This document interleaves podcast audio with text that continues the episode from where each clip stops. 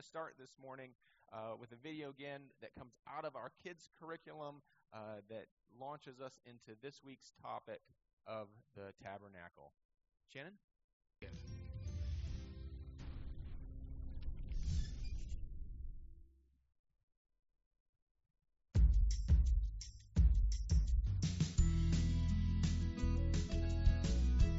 God said to Moses, Tell the Israelites to make a sanctuary for me so that I may dwell among them. God gave Moses very specific instructions for building the tabernacle. Make it exactly like I showed you, God said. Moses told the Israelites everything God had said. He asked them to bring materials gold, silver, and bronze, blue, purple, and scarlet yarn, wood, oil, spices, and gemstones. Moses called for anyone who was a skilled craftsman to make everything the Lord had commanded. This included the tabernacle and all its pieces, the Ark of the Covenant, the table for the bread of the presence, the golden lampstand, and many other parts. Every Israelite who felt moved in his heart brought an offering for the tabernacle. God gave two men, Bezalel and Oholiab, special skills for building and creating things. Bezalel, Oholiab, and all the skilled people came together to build the tabernacle for God. At the same time, people kept bringing offerings of what they had. Pretty soon, the craftsmen came to Moses and said, The people are bringing more than enough. We don't need all this to build the tabernacle as God instructed. So Moses told the Israelites to stop bringing their offerings. The Israelites built the tabernacle just as God had instructed. There were 10 curtains made out of linen that were 42 feet long. 11 curtains made out of goat hair formed a tent over the tabernacle. The planks of acacia wood were 15 feet long and 27 inches wide. Inside the tabernacle, the people made a veil. They made an ark, a table, a lampstand, and many other parts. Every part had a special purpose. When the time had come, God told Moses to bring Aaron and his sons to the entrance of the tabernacle. Aaron put on the holy garments, and Moses anointed him to be priest. Aaron's sons were also anointed so that they would serve God as priests too. Finally, the tabernacle was finished. The cloud where God was covered the tabernacle, and God's glory filled the tabernacle. God made a sign for the people. If the cloud covered the tabernacle, the people would stay where they were. When the cloud lifted from the tabernacle, the Israelites would move and take the tabernacle with them. The cloud of the Lord was on the tabernacle during the day, and fire was in it at night. Every one of the Israelites could see it as they traveled.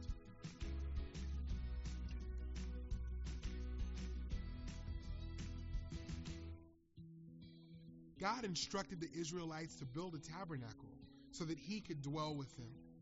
God desires to be with his people. As part of his plan of salvation, God sent Jesus to tabernacle or dwell with people on earth.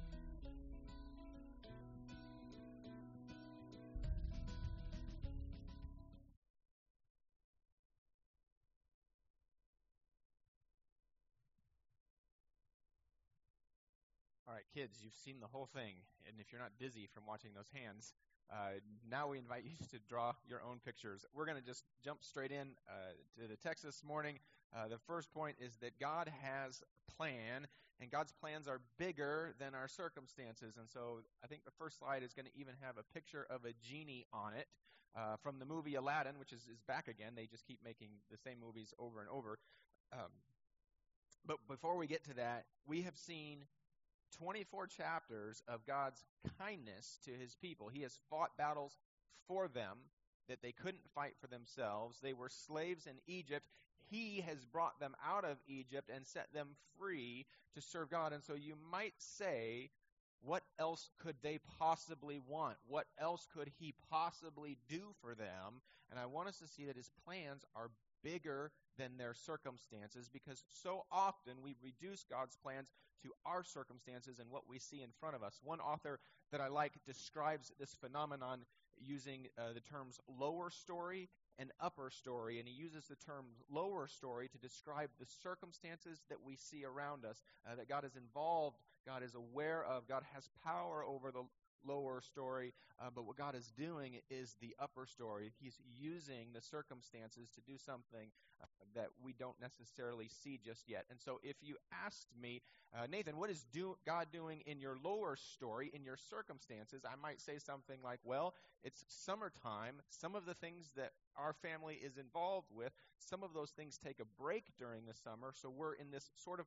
uh, two or three month season of recalibrating, of trying to figure out uh, what does the fall need to look like, and what are the things that the Lord would have us take a step towards, and what are the things that maybe the Lord would have us take a step back from. That would kind of be the lower story. Those are our circumstances, what we're involved with, what our kids are involved with.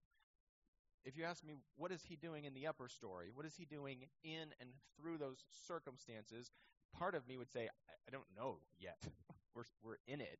Uh, but I might speculate and say it seems like one of the things he's wanting to do is to help us orient our lives around him and our calendar around him such that we are following the leading of the Spirit as opposed to making our plans and then moving so quickly down the interstate with our plans that when he points to an exit and says turn, we can't turn. We're going too fast. If we were to turn, the whole thing would uh, crash. Uh, and so that would be something I speculate God might be doing in the upper story through our circumstances. So we see that God is involved in our circumstances.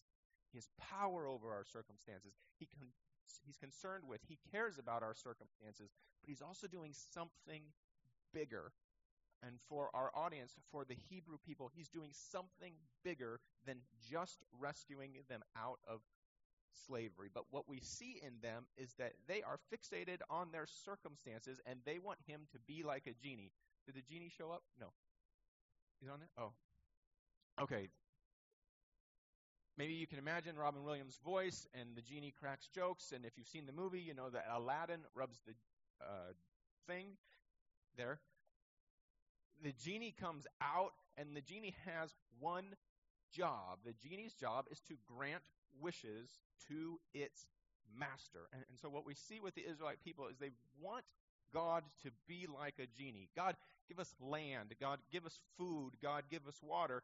And we know that because the moment they don't have any of those items in abundance, they grumble.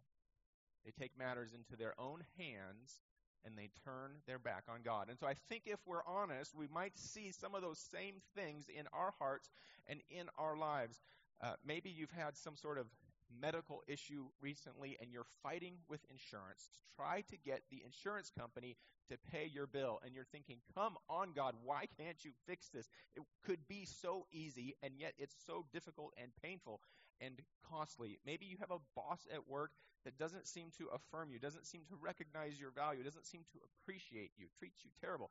Come on god my last boss was great. Why this person?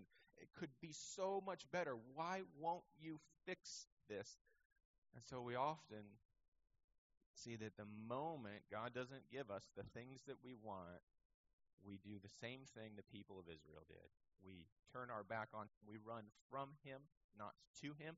We try to fix things in our own strength, try to fix things in our own power, try to come up with a solution on our own, and we see that in our hearts we grumble and we complain. And so I would suggest this morning that if God's purposes, His power, work in our life, if those things are just limited to our circumstances, then He is no better than a parent who spoils a kid only to discover that all the gifts given with good intentions have produced a rotten child. And so I would say that He wants to make us holy, not merely happy with our circumstances. So He's involved in our circumstances, He's involved bringing the Hebrews out of Egypt. He's involved with giving them all sorts of resources on their way out. He's involved with all the details. He's got a plan that is bigger than those circumstances. If you have your Bibles, we're going to read from Exodus 25, uh, the first eight verses here in just a minute. Not only is God's plan bigger than our circumstances, God's plan involves his people. So God's plan involves us. There's a baseball team there. I just Googled best team in baseball, and that's the picture that came up. And so I figured we'd use it for this morning.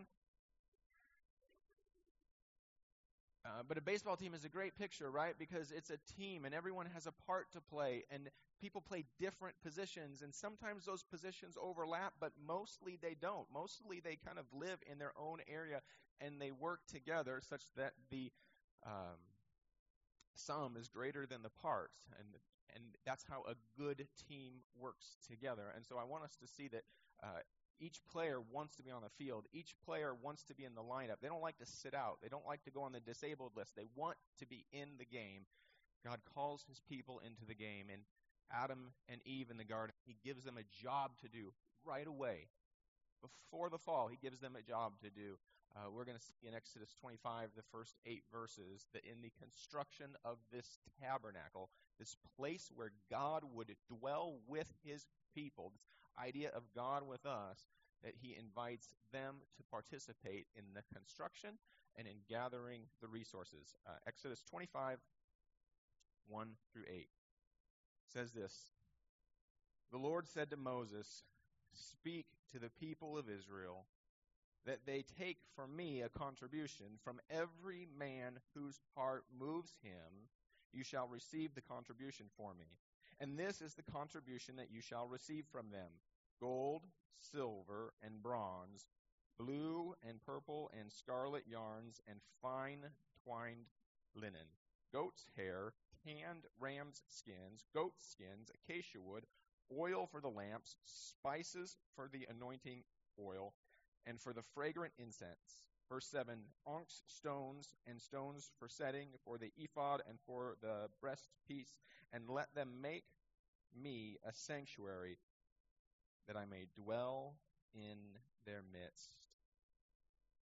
You know that the people, the Hebrew people, have nothing on their own. Everything they have, God gave them on their way out of Egypt, and He has now been so generous to them and then invites them to use what He's blessed them with to participate in His great work. And I love what 2 says. Verse 2 says, where uh, the Lord's instruction to Moses are not to fleece the people, not to line them all up and say, okay, take half of everything you have and put it in the box.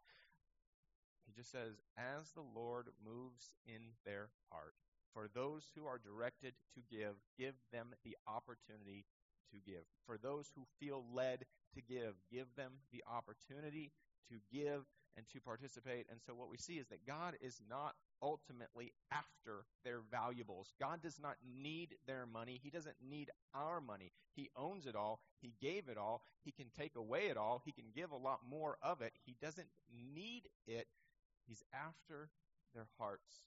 And so we see the content of their hearts at this time as they generously give. Uh, and so what's so neat about that is if you're trusting what you have, if you're trusting in your stuff and not trusting in the Lord, you can't be generous with what you have because you have to hoard it for a sense of uh, security or some sort of uh, sense of affirmation. And so we see the Lord putting this test before them. Uh, where are your hearts at, people? Where are your hearts at? Let each one give who is led to give. I don't need your stuff, but let each one give who is led to give. Uh, if you flip over a few pages to Exodus 31, uh, we see even more about how God invites us into his work. The first couple verses of Exodus 31 talk about God actually pointing out specific individuals and then giving them skills, filling them with his spirit so they can be a part of building this tabernacle. Let me read from Exodus 31. The Lord said to Moses, See, I have called by my name Bezalel, the son of Uri, son of Hur, of the tribe of Judah, and I have filled him with the Spirit of God with ability and intelligence, with knowledge and all craftsmanship, to devise artistic designs, to work into gold and silver, in bronze, in cutting stones for setting, and in carving wood, to work in every craft. And, so the Lord t- tells Moses, I've got people in mind. I'm going to fill them with my spirit. I'm going to give them gifts, knowledge, and expertise so that, that they can use that in construction of this tabernacle. And so I love that God gives them this really difficult assignment. Chapters 25 through like 40 kind of read like a, a list of uh, things that you might go looking for at Home Depot. He gives them this huge assignment, and then he gives them everything they need to be faithful, to obey, to bring it about to completion. And so if you're here this morning and you are feeling led of the Lord in a direction, I want to say that the pattern of Scripture is that when God leads you somewhere, He gives you, and He is, in fact, what you need to bring that to completion. That He doesn't send us out and then leave us or abandon us to navigate it on our own. He is what we need. He gives His people what we need to bring about to completion.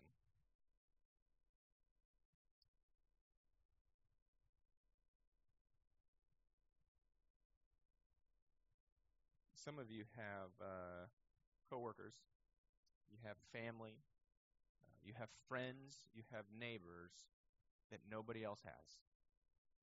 And God has sent you there, put you in that place of work, put you in that neighborhood, put those kids on your kids' soccer team, in their orchestra, for the purpose of declaring the power of Jesus to save wherever you go. Uh, consider Matthew 28. It's a verse that we, we try to read a lot. Matthew 28, uh, verses 19 and 20 say this Go therefore and make disciples of all nations, baptizing them in the name of the Father, and of the Son, and of the Holy Spirit, teaching them to observe all that I have commanded you. And behold, I am with you always to the end of the age. How do we fulfill that huge command to declare the power of Jesus to save to everyone we meet, everywhere we go. He says, I am with you always to the end of the age. And so our reluctance uh, in walking an obedient path, our reluctance with God's commands is not a function of our gifting, is not a function of a lack of opportunity. Our reluctance is often a lack of trust in the one who said he would be with us to the end of the age. And so the encouragement or the challenge or the exhortation is to speak up courageously, boldly, to trust God, to pray for those around you, to pray for your neighbors, to pray for your coworkers, to pray for your family members with courage to speak up in love and trust that God will give you what you need to be faithful and obedient with what He's called you to do, trusting that He will be with us to the end of the age. We had uh, friends with us last week, and their eight-year-old loved uh, collecting the eggs and feeding the cow. Loved it. First one up, out the door, ready to go and ready to help. We didn't have to require him to do it. We didn't have to bribe him, like you won't get breakfast if you don't help. Uh, there was none of that. He was first out the door. He was ready to go. He loved it. Why did he love it? It is such an affirming thing to be invited to participate, isn't it? Isn't it such an affirming thing to be given a job, to be given a responsibility, to be given a part to play that is maybe something that is uniquely well suited for you? So I just want us to see that God calls us into the game. And, and so, kids, you have teachers and kids at school that God has positioned you for the purpose of you showing them His love some of you feel too young. Some of you feel too old to be used, guys, to be used by God. I, I would just say from Scripture that you're neither, that you're right where God wants you, with courage to speak up, to trust Him. He has given us everything we need to complete the task in front of us. As we continue, the third and final point for this morning is God's plan is all about His presence. And so I, I don't have a great story for that. I, I've never seen that actually happen in real life. I'm sure it did because someone took a picture. Um, but that little bear just seems to be at ease. The little bear just seems to be at rest. Uh, the little bear seems to be very content. And so I just thought, what a great image of this idea of the presence of God, not a care in the world. Who knows? Uh, maybe there's another bear just outside of this picture there, and that bear is getting is standing on hind legs and getting ready to attack. Uh, imagine whatever you want. The little bear is at ease, right? Not a care in the world, uh, because that little bear is with Mama Bear. And so, what a neat uh, picture of the presence of God with His people and the peace that is available to us. Uh, and so, let's get into the temple now. 25 or tabernacle chapters 25 through 27 really uh, have this very detailed description of what the tabernacle looks like. We've got a couple pictures. Here's the first one, uh, but you see this big rectangle. It's about 150 feet by 75 feet, and so that you would walk in. The entrance is on the east, approximately 30 foot wide entrance with a huge tapestry, a huge woven curtain or woven rug. Um, that you would walk through, and there would be two items that you would first see in the courtyard a bronze wash basin and then a bronze altar. Uh, it's a, a giant grill, approximately like seven and a half feet by seven and a half feet. And so uh, the bronze wash basin and the bronze grill, and that's where they would purify themselves, and that's where they would offer sacrifices to the Lord. And then moving from east to west, as you get through about halfway through the courtyard, you see uh, this more uh, solid structure. That's what became known as the tabernacle. It was also referenced as the tent of meeting. It's about 45 feet uh, long by 15 feet wide. It would have a, a big, that same kind of curtain at the front. The curtain would be open during the day.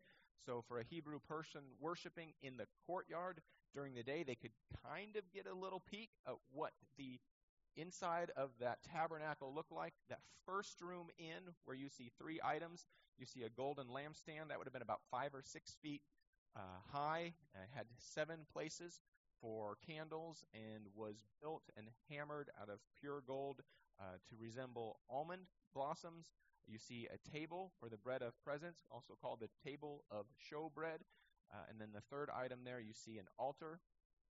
And then you see another area where there would have been a, a heavy curtain, and that takes you in to the Holy of Holies, where the Ark of the Covenant was. And the Ark of the Covenant would have been about a four foot by two foot box, uh, overlaid in gold.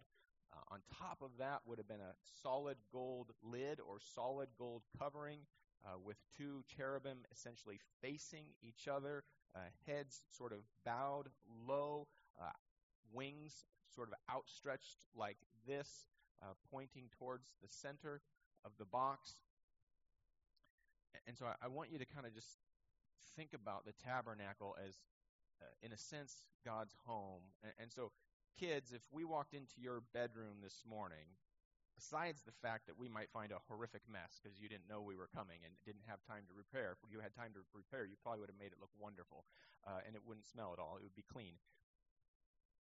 But we might see on your walls pictures of things you like. There might be sports posters. There might be uh, posters of a band that you like, maybe Star Wars posters. There might be toys on shelves that you like to play with, maybe toys all over the floor, possibly, that you like to play with. And if we looked around, we might get a sense for some of the things that you like to do, for some of the things that would kind of describe or define who you are, right? A house is kind of a personal thing. Our bedrooms are kind of a personal thing uh, that in some ways reflect who we are. And so the house of God, in so many ways, is going to reflect to us who He is. And these items are going to teach us about who He is, what He's doing, how He relates to us, and who we are. So, just a couple observations that we get about who God is, about how He relates to us, about who we are from looking at the tabernacle. And you can jump forward one more screen to sort of a three dimensional view. Uh, and this is neat because you can see uh, the structure. You can see the multiple curtains, the, the barriers between the different sections. And you can see that it's uh, kind of tent like in the sense that there's going to be three layers of fabric over the top. The outer layer is an animal skin that's weather resistant. The second layer is a goat's hair. And the third layer is going to more closely resemble the curtains. So it's going to be woven, uh, a woven tapestry. Uh, it's going to be beautiful uh, from the best materials available. Um, let's bump forward one more slide to the items in there. Uh, so those are the things that I mentioned that are in the in the tabernacle. Here's some things that we learn about God. First, all of the items, the detailed instructions, uh, the precious materials, the barriers from one place to another, all of it speaks to the holiness of God. The very best materials were used speaks to the holiness of God. The fact that Hebrew people couldn't get into the holy place speaks to the holiness. The fact that God is set apart from us. The fact that God is high above us. The fact that only the priest could go in there. The fact that only the high priest could go into the Holy of Holies and only one time of year speaks to the holiness of God. And so if you were a Hebrew person coming into worship, immediately you would be struck by the holiness of God. One of the interesting things is that light, um, this, the candle stand with seven candles would have been the, the brightest light in camp. And so it would be lit perpetually. And so at night, they camped in circles around the tabernacle. And so from the center of camp, you would always see this light that reminded you of the presence and the holiness of God. And so if you're a Hebrew person worshiping, you come in, and what do you have to do right away? You have to wash yourself because you're not worthy. You have to offer a sacrifice because you have missed God's mark. Hebrews talks about without the shedding of blood, there can be no forgiveness of sins. And so this is a very vivid picture, a very vivid reminder for each Hebrew person that comes in and has to offer a sacrifice, essentially saying, I have missed the mark. Something needs to pay the punishment, pay the penalty. Blood must be shed for how poorly I have missed God's mark. A sacrifice is offered, and a sacrifice is necessary to be near the presence of God. And so we see the holiness of God, and we see the fact that God's people are not holy, and that a punishment must happen, that as blood must be shed, a sacrifice must be made for that punishment. We also see that, that God is extraordinarily merciful towards his people.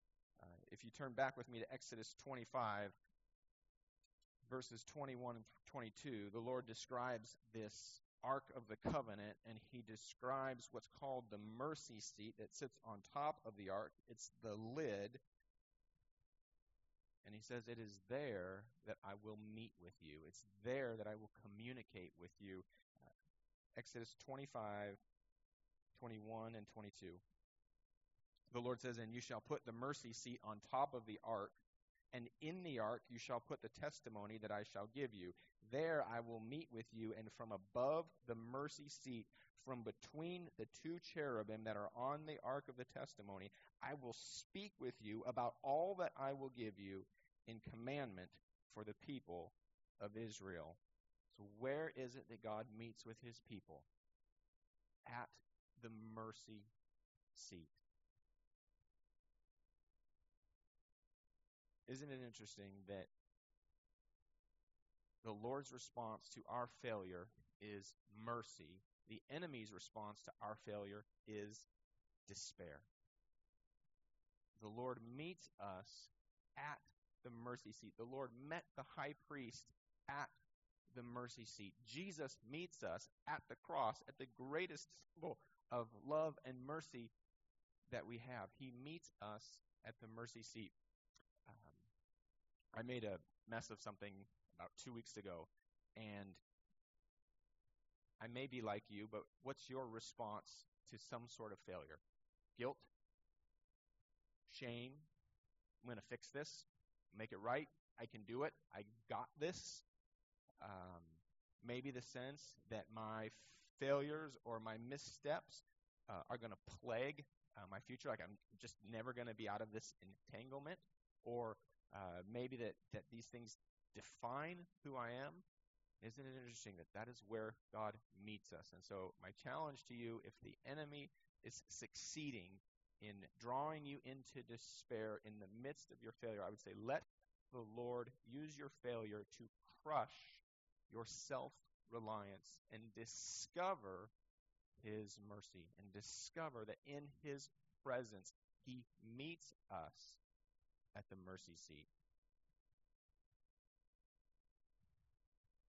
If you're there, you must hear from the text that God is ready to meet you there, to pick you back up, and to call you into his service.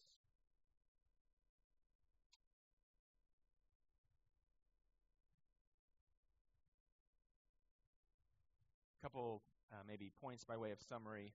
Um, one of the things that we see from Genesis through where we're at now, the, towards the end of Exodus, is that God is constantly calling His people back into His presence. In the garden, it started with Adam and Eve and God in the garden. There was unity, there was togetherness. His presence, He dwelt among them.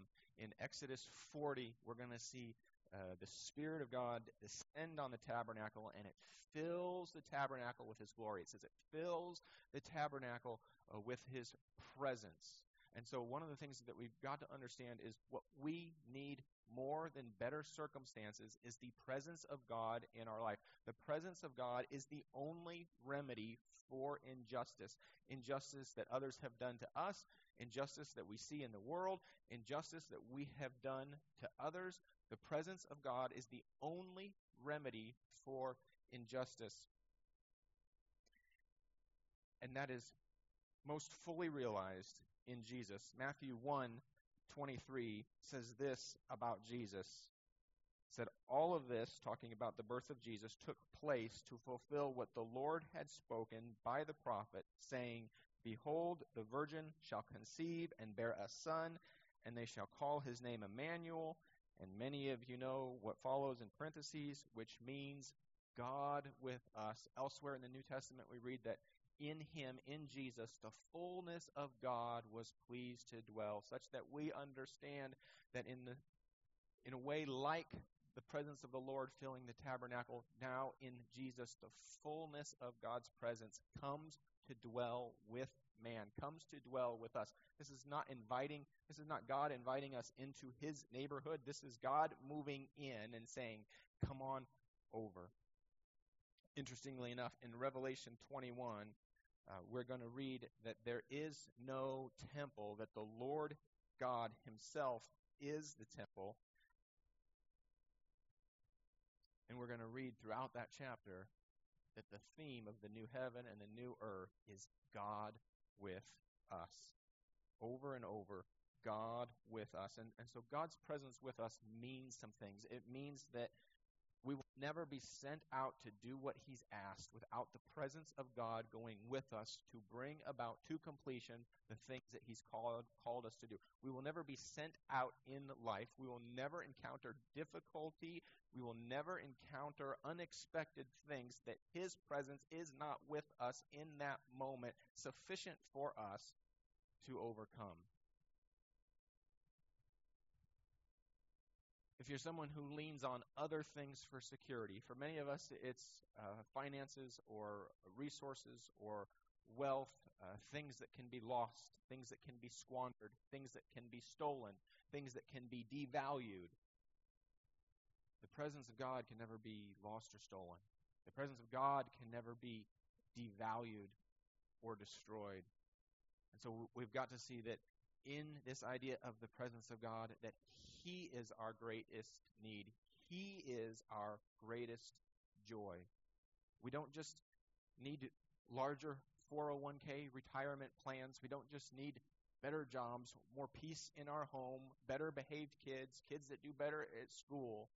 We need His presence. What the world needs is not just legislation that fixes all immorality or makes it illegal. What the world needs is the presence of God. And how do they get that? Matthew 28. Go and make disciples of all nations, and I am with you always to the ends of the earth, to the ends of the age. And so, um, one of the things that we're going to see with the Hebrew people, they, for virtually all of their existence, are, are going to stand with one foot in and, and one foot out. And we're going to see them waffle back and forth. And God is going to provide for them, and they are going to follow Him and worship Him. And then two chapters later, they're going to be building altars to false gods and worshiping them. They're, they're going to go back and forth. And so, um, I don't know, maybe this will speak to the, the kids in the room and maybe not be entirely not useful to adults, but I think of the uh, towel dispensers in our bathroom and we have the ones where you have to pull down. And so if you've used those ones, you know that there's instructions, right? Two hands, it says very carefully, two hands, like driving at 10 and 2, two hands, you grab the right side and the left side, and you pull down. And what happens if you just use one hand and grab one corner and pull down? The sheet rips, right? The sheet rips. And so the instructions are to two hands and pull, and it's supposed to work perfectly, and all of your problems, all the world's problems, will be solved. And so I would suggest that for many of us with the Lord, uh, what we're doing is taking hold of that paper towel with one hand and pulling, and we keep being surprised or shocked that the paper towel rips.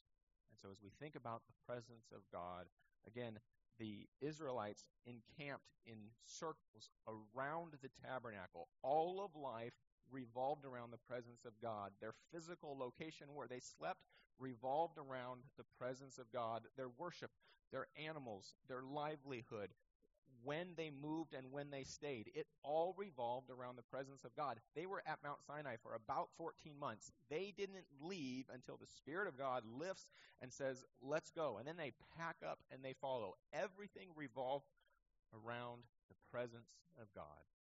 So if you're here this morning and you keep reaching with one hand, another hand is holding on to relationships, uh, pursuits, hobbies, jobs, expectations that you have of yourself, expectations that your spouse has of you, expectations that someone who knows somewhere uh, put on you. Uh, my challenge to you this morning is just to take hold with two hands and cling to the Lord.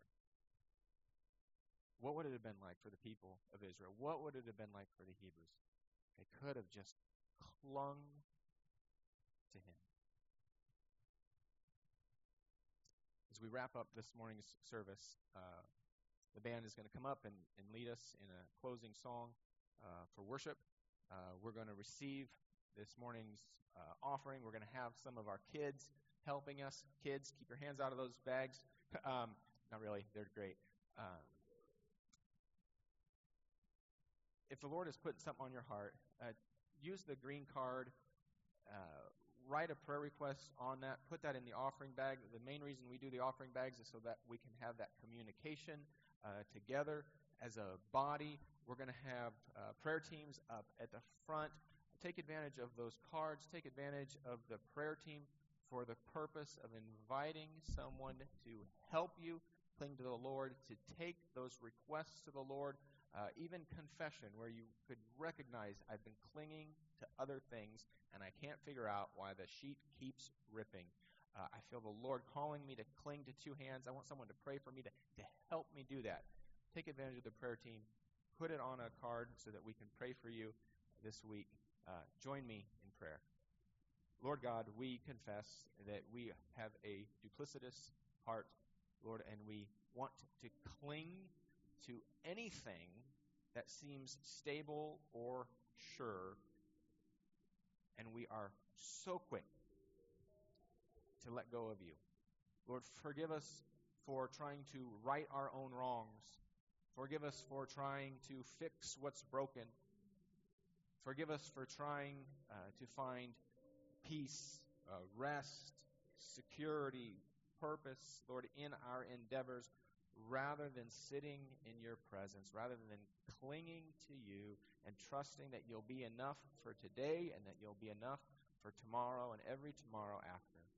Lord, for those of us here who are doing life all on our own, Lord, may this morning the morning where we reach out to you and take hold and cling to you.